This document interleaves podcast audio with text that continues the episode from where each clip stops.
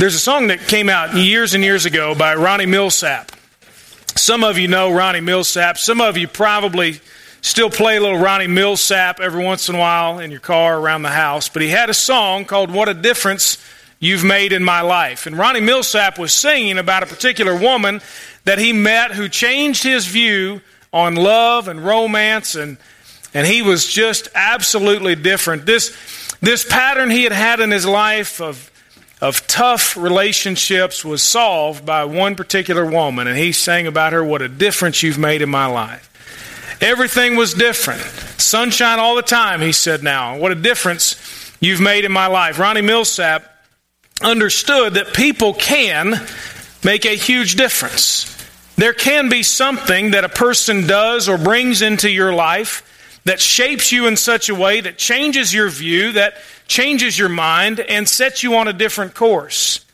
If I were to ask you this morning, who is it that you would say to someone, What a difference you've made in my life? You could probably make a quick list, at least three to five people right off the top of your head, that you'd say, This person has made a tremendous difference in my life.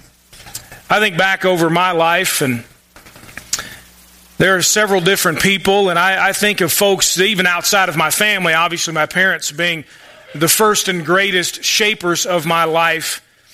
But I, I think of my youth pastor, a man named Kerry Jones, who I still communicate with from time to time. But Kerry was at our church for about 12 years, and so when he first came, I was in early elementary school, and and he didn't leave our church until I was in college, and so I got to be there and experience his ministry and all of that for so many years. He was such a tremendous, tremendous influence in my life. So much of, of how I view ministry, even how I preach, quite honestly, is due to a lot of his influence. And then I think of, of different coaches that I had and what tremendous differences they made in my life, both on and off the field. And then since then, the time between when I left college and now, it's been a lot of friends that have made a tremendous difference. The fellows that I maybe have lost contact with or renewed contact or maybe have been in touch with them all along and it's been this interesting relationship of sharpening one another. But I, I wonder when you think of those people, who is it that comes to mind and, and why? Odds are it's going to be because they went out of their way to help you in some particular area of your life. Maybe they were a tremendous mentor for you, and you say, Well, I don't know where I would be today if not for their influence in my life. If they had not done this or that, I have no idea where I'd be. Many of you are sitting here this morning, and you say, I'm here today, literally here today, because of the influence of that person in my life. Some of you now have ongoing relationships, and you say, I don't know where I would be spiritually. Thank God for this person. I want to focus today on the kinds of people that I believe God sends into our lives to help make us the kind of people that He wants us to be. I have a, a, few assumptions today about you, just so you know. I think about you and make assumptions. How's that? I have a few assumptions that I have about you today. First of all, I assume that many of you here today are playing a variety of roles in your life whatever they may be. You've got a lot of different roles you play. You have roles that you play in your job if you have one. You have roles you play in school if you're going there, or in your family, or with friends, or wherever it may be. You, you are playing a variety of roles, and my assumption is that some of those are very difficult. Not always easy in those roles. My assumption also is that there is something about you, something in you, maybe it's buried deep down inside, but there's something in you that wants that really wants your life to be what God wants it to be. I honestly don't believe that you would show up this morning if there wasn't something, maybe buried deep down inside, maybe you don't recognize it, but if there wasn't something about you that said, you know, I really do want my life to be what God wants it to be. Now, I may not know how to get there. I may have suppressed it. I may have it way down deep, but I, there's something about me that really wants my life to be what God wants it to be. That's an assumption. Uh, my third assumption is that you have evaluated your life and you're currently either beating yourself up or you're giving up in certain areas of life. You look at your life and you find all of your shortcomings. And you're beating yourself up over those things, or you're giving up in certain areas.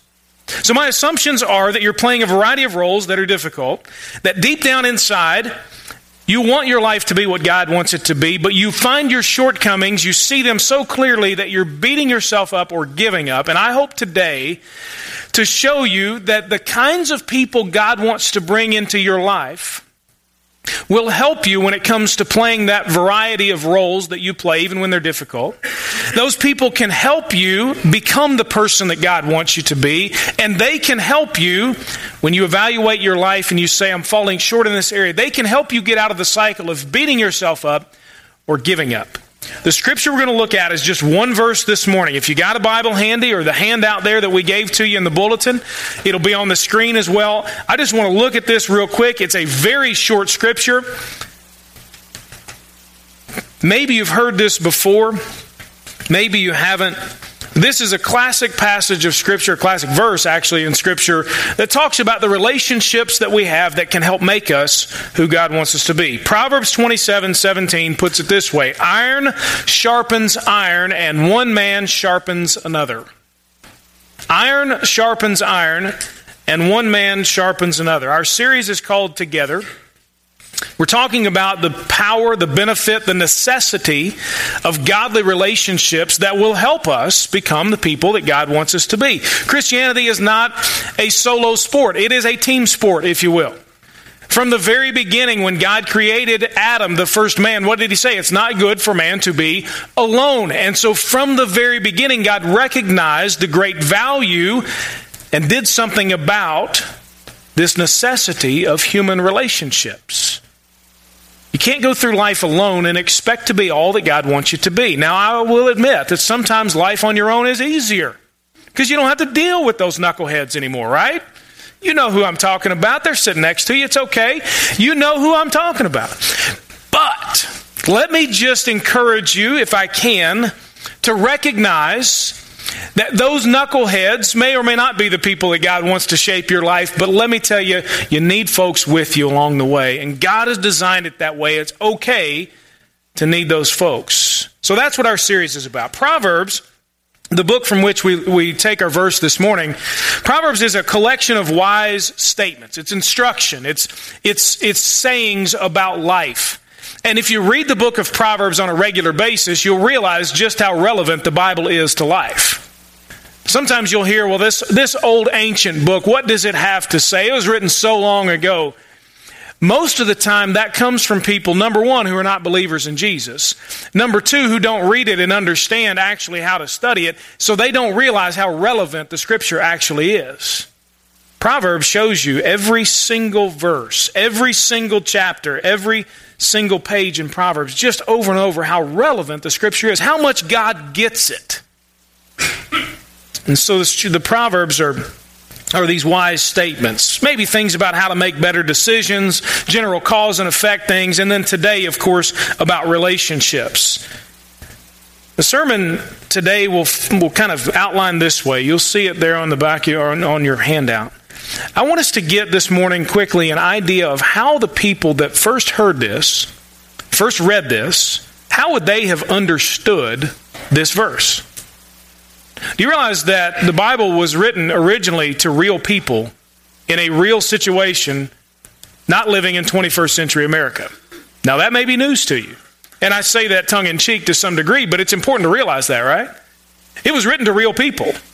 This, was, this is not an abstract book that was just thrown out there into the, the universe and hopefully somebody will get it. God inspired people to write it to specific people. So the first thing that we need to understand about any particular part of Scripture is what did God intend for them to understand back then? Okay, so we're going to get there. So the first step in studying Scripture, just, this is all bonus material, how to study the Bible, all right? The first step is let's figure out what did they understand, all right? You'll see that there. We're going to get to that. And then we'll move to a second step. Well, why in the world does that even matter to us? I mean, what, why is that important? I mean, that's the second step. Okay, so we, we kind of, uh, here's what it means. I've heard it said the scripture can't mean what it never meant, so just make sure you understand that. Here's what it means to them, or what it meant to them. here's why that's important to us. And then the next step is what do I do about that? All right. Now, a lot of times we start backwards. Again, bonus material this morning. We start backwards. We say, what does this mean to me? That's important, but it's not the foundation. So we're going to go back to the foundation, try to help you understand, unpack a little bit what would they have understood when they read or heard this verse. Then we're going to determine why that even makes a difference to us, and then we're going to end with a starting point that you can take with you this week. So Here's the scripture iron sharpens iron, and one man sharpens another. What would they have understood? Now, before I put this stuff on the screen for you, all right? So hang on back there. Before we get on the screen, I, I want to look at the verse a little bit, pick it apart just briefly, and then we'll, we'll summarize. Here's what they would have understood. So first of all, you look at the imagery. What does it say there? Iron sharpens iron. Now, for us, that means nothing. Unless you work with metal all the time, and maybe some of you do, this means relatively little to you. I'm not a handyman. Mark knows that. I call Mark. Anything goes wrong, I'm going to call Mark. That's what's going to happen. He knows. You know, if if if, I most of the time when I call when I call Mark, I'm sure he's he's thinking, how much time is this going to take me? But I'm not a handyman. All right, I don't work with metal. I don't work with wood. I, I've never taught that kind of stuff. It's just not my thing. So when I read something like this, I have to study it a little bit to understand what in the world is this process about? Uh, some of us have no clue here when you say iron sharpens iron. What is he talking about? They, however, would have immediately known. The, the Bible puts things in terms that its original readers and hearers would have immediately understood and resonated with. It's for us to, to then determine what did they understand and go from there.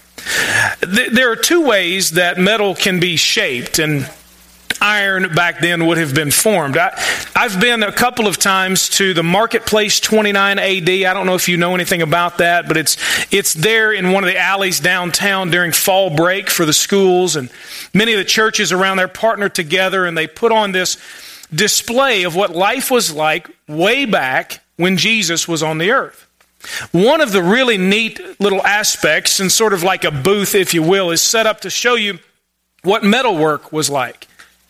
And so I talked with Martin Severns, who's the pastor at Memorial Baptist, and Martin uh, is the guy each each year who who does this kind of demonstration on how do you work with metal. I saw him Friday, and I said, Martin, I'm preaching on iron sharpens iron. What in the world does that mean? Tell me when you're talking. He said, "There's two ways you can you can do this metal working kind of stuff." He says, "He says you can heat it up or you can take something away." So when they would have read this or they would have heard this, they would have immediately thought, "Well, you've either got to heat it up." And begin to hammer on it. So you heat it, get it really, really hot. You start beating on it. You put it in some kind of vise to bend it while it's really, really hot. You heat it up again, hammer on it some more, and eventually you stick it in something to cool it, and then it's shaped the way you want it. So you can heat it up. Now that doesn't take anything away from the metal. You're just bending it, pounding it, making it, making it pliable. He said the second thing you can do is take something away. And that's after you've already got something close to a finished product and you begin with a file. You begin to file it down. You're taking something away, and then you begin to buff the metal just a little bit to make it finalized in what you want. When these folks would have read or heard this scripture, they would have thought they're either talking here about, about heating something up to make it to what you wanted, or taking something away from it. So when you heat it, you hammer it, you heat it, you hammer it, you cool it, whatever. You take something away, you file it down, you buff it, you file it down, you buff it. All of this would have taken a specific purpose for the metal, a good plan, somebody with patience and time and expertise to know what they're doing with this. And so that's what they would have begun to understand.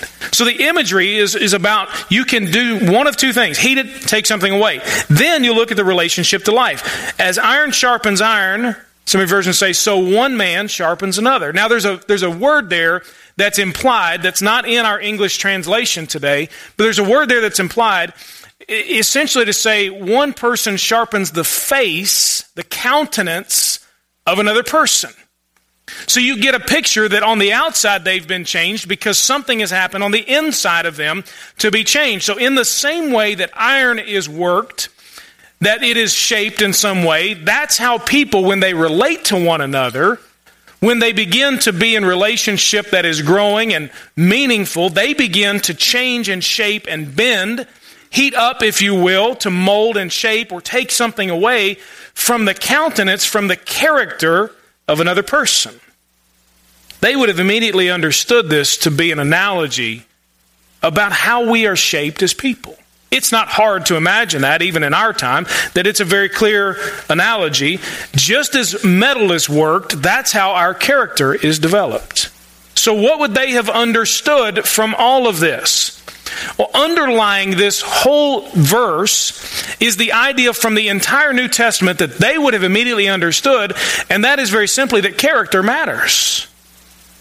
It, it matters. They knew when they read this verse, when they heard this verse read to them, that God cared about how they lived. And they knew that this was about their character development becoming more like God in the first place because character matters. It mattered first to God. They knew that God cared how they lived their lives and how they didn't. It was a reflection on Him. And in order to be sharp on the inside and the outside, they would need to be around people that would help them get there.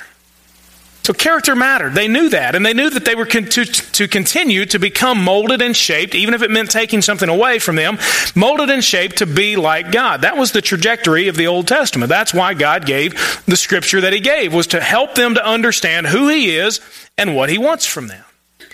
Character mattered. Why is that important to us? Well, As I told you before, we have to understand what God wanted them to understand. Then we draw the bridge from culture to culture and we begin to cross that to understand what God wants us to know today. Why is this important to us? I think really for the same reason that it was important to them, because character matters. It's not a real hard one today. Some of you already guessed that. You're, you're good. You filled in the blank already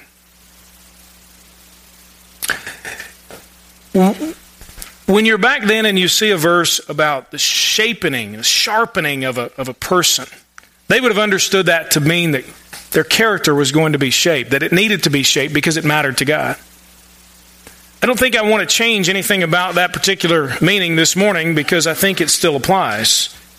I think it's the very same thing because our character first matters to God. We are to be a demonstration, the scripture tells us, to the world of the life of God in us.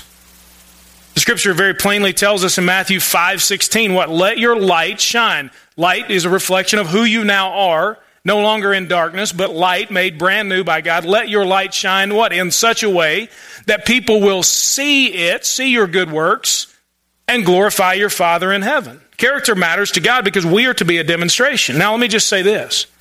The essence of the gospel of Jesus Christ is not that you leave here today and you go and you change your character and you're going to become different so that God will love you now. Let me tell you, God does not love you anymore if you go and do all that stuff than He did when you first walked in this morning. God does not love you any less because you have committed sins than He would if you were absolutely doing your best to not do those things anymore. God's love for you is constant and remains the same, and it was demonstrated for you once and for all by the death of, of Jesus Christ on the cross. God's love is constant. It will never change. This is not about, now let's go out and let's be the kind of people God wants us to be so that God will finally love us. The essence of the gospel is that you could never be on your own made lovable by God, but He loves you anyway. You can never be made, as the scripture tells us, you can never be made righteous Holy, perfect before God on your own. And so God sent Jesus to do that for you. You don't have to. This is not about trying to earn God's love. Don't make, don't make that mistake this morning. What this is about is in response to that love, how do we live? How is it that we love God by submitting ourselves to Him? Well, we understand that our character matters. So we don't change our character to be made lovable by God. We let Him change our character in response to His love and out of love for Him. We've seen that the Old Testament is full of character shaping of God's people, Israel. Constantly, God's working on them to mold them and shape them. And then you fast forward to Jesus and one particular scripture of Matthew 5 through 7. Jesus sums it all up, really. Here's what the character of, of God's people is to be about. If you ever want to read something and say, wow, I'm really convicted by that, check out the Sermon on the Mount. Jesus shows us that character matters. He begins by talking about blessed are the poor in spirit, those who before God know they have nothing to offer and must come to Him absolutely poor and broken and say, Lord, I need you. I can't do this on my own. And then He begins to spell out for them here's what life in the kingdom of God is to be like. Here's the character of the people in the kingdom of God. Jesus showed, taught, and demonstrated the character matters. Who you are matters. That should be honestly the main reason why we should be worried about our character being sharpened, about being sharpened from the inside out, because it matters to God. I could give you all the reasons, and I'll give you a couple in a minute, why it's going to help your life if you are the person that God wants you to be. But if you start there, that's going to run out quick, because guess what? Something's going to go wrong. You're going to be the person that God wants you to be, and somebody's not going to like it. Somebody's going to have a problem. It's going to go wrong for you. So if that's your motivation, then that may run out quickly. But if your motivation is, you know what, this matters to God, I want to be the person God wants me to be because he's, he, he wants me to be this person, I'm going to submit myself to Him, that won't end. So our character matters to God. But secondly, as I just mentioned, I believe it's, it's evident that our character matters because it dictates the quality of your life, because your character dictates the quality of your relationships. And your relationships, of course, dictate the quality of your life. You think about your relationship with God, who you are right now before God. Your relationship, maybe it's been interrupted by sin in your life. Maybe you feel like the fellowship with God is not as close as it once was. Certainly, your character affects that relationship. Think about the relationship you got with your family. Maybe you're a married person today and, and the life that you're living, it drastically affects your marriage. Or maybe you're in a family and you're a younger person. Now, your character affects your relationship with your brothers and sisters, your parents, or whomever. Maybe you've got friends and coworkers, and you see how character affects that. Certainly, character dictates the quality of our life because it dictates the quality of our relationships. It's important to them because they recognize that God cares about how they live, and it's important to us because God cares about how we live. Iron sharpens iron, and it says one man sharpens another. There, there, as I mentioned, two different ways that God uses people, I believe, to sharpen our character. Some people apply heat. You ever had somebody like that? They, they may not be rude, but they're going to come to you and, and, and, and I hope that they're, they're in relationship with you where you receive it, but they're going to let you know that that's not right. They see something in you, and I'll just say this if, if, you, if you have ever been in a marriage, uh, most likely the tendency will be for that relationship to be used in a sharpening way that applies heat, if you know what I mean. That person doesn't pull any punches with you most of the time. Uh, parents, by and large, to children, don't pull a whole lot of punches and telling you where your character is a little messed up. But, you know, I really believe that this can be handled also when applying heat in a very gracious and gentle way. Last week we looked at the scripture in Galatians 6 where it says, if anybody is struggling in a particular sin, those who are spiritual should restore them with a gentle spirit. So when you think about this sharpening that takes place in relationship, help me become who I need to be. It's not as if you just need to throw yourself open before somebody and say, Tell me everything that's wrong with me. be careful who you tell that to.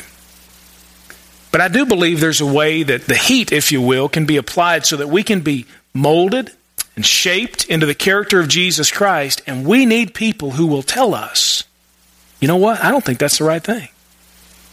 Not because they don't have any sin in their life, not because they're perfect, but because they love you and care for you.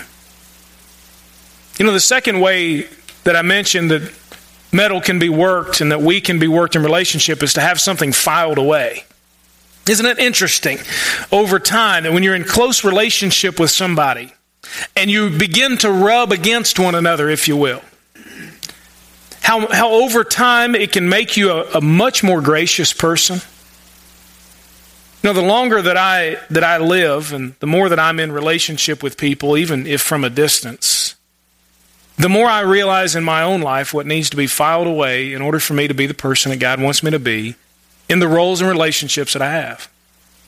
It's real easy for me to look and say, well, boy, if they just wouldn't do this, if they wouldn't say that, if they would do this instead of that, and yet their rubbing against me just proves to me over and over that maybe that friction is something that God needs to whittle down in my life and, and make me more gracious, make me more forgiving, and help me to see things from His perspective.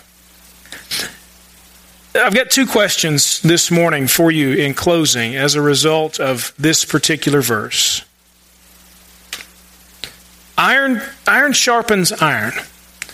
And one person sharpens another in relationship. As we begin to relate to one another and to talk and to converse and to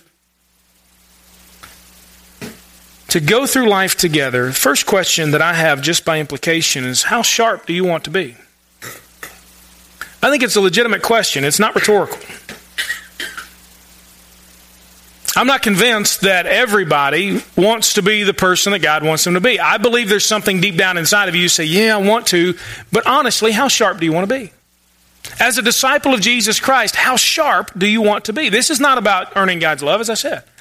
In a marriage, how good do you want your marriage to be?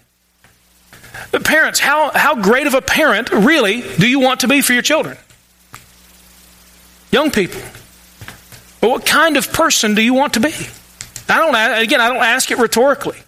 You know, as you age, what kind of elderly person do you want to be for those around you? What kind of coworker? How sharp do you want your character? I think it's worth asking. And I think it's worth you spending some time this week and me getting alone with God this week and saying, God, I, you know what? I, I'm not sharp.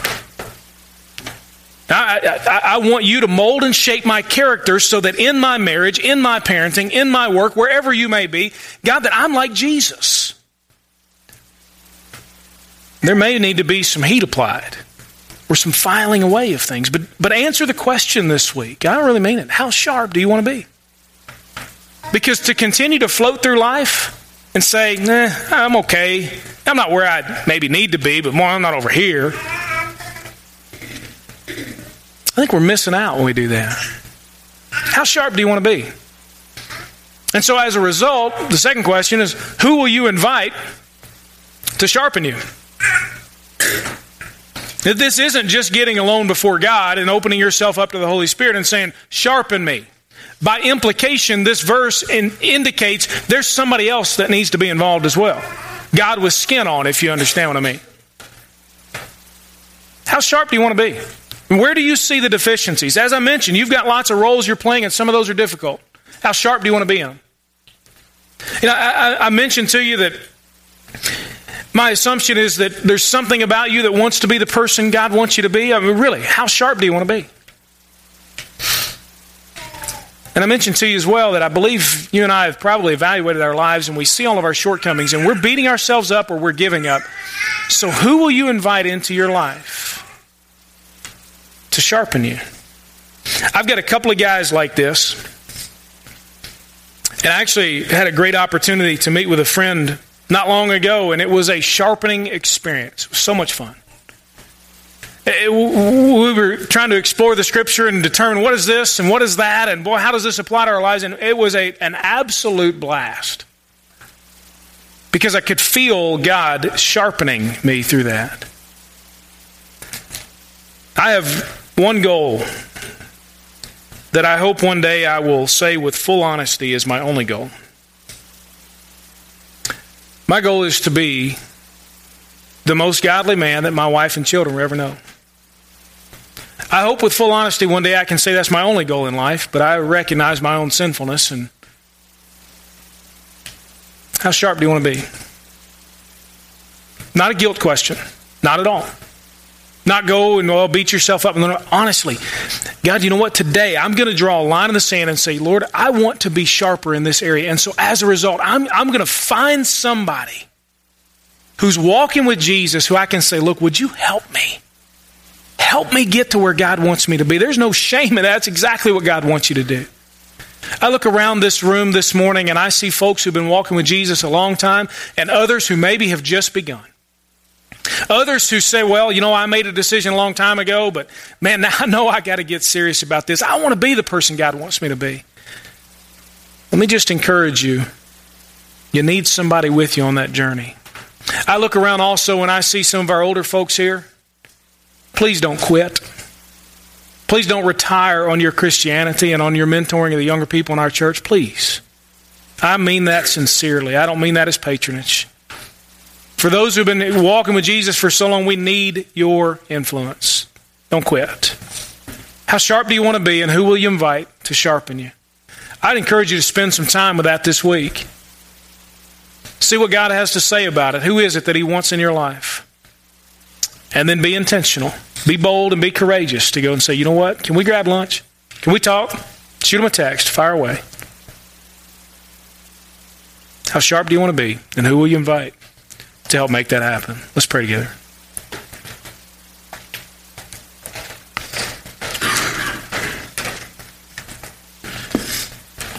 There with your head bowed and maybe your eyes closed to focus in on what God might be saying to you. I, know, I, I try to make a point each week because without this point, none of it matters. But I, I try to make sure each week to pause during the sermon and certainly after to reiterate what the gospel message of Jesus Christ is all about that He loves you in your sin, that He died for you because death is the payment for sin, and He holds out to you as an offer of grace new life forgiveness, freedom from the power and the penalty of sin, not only for all eternity, but to begin that right now.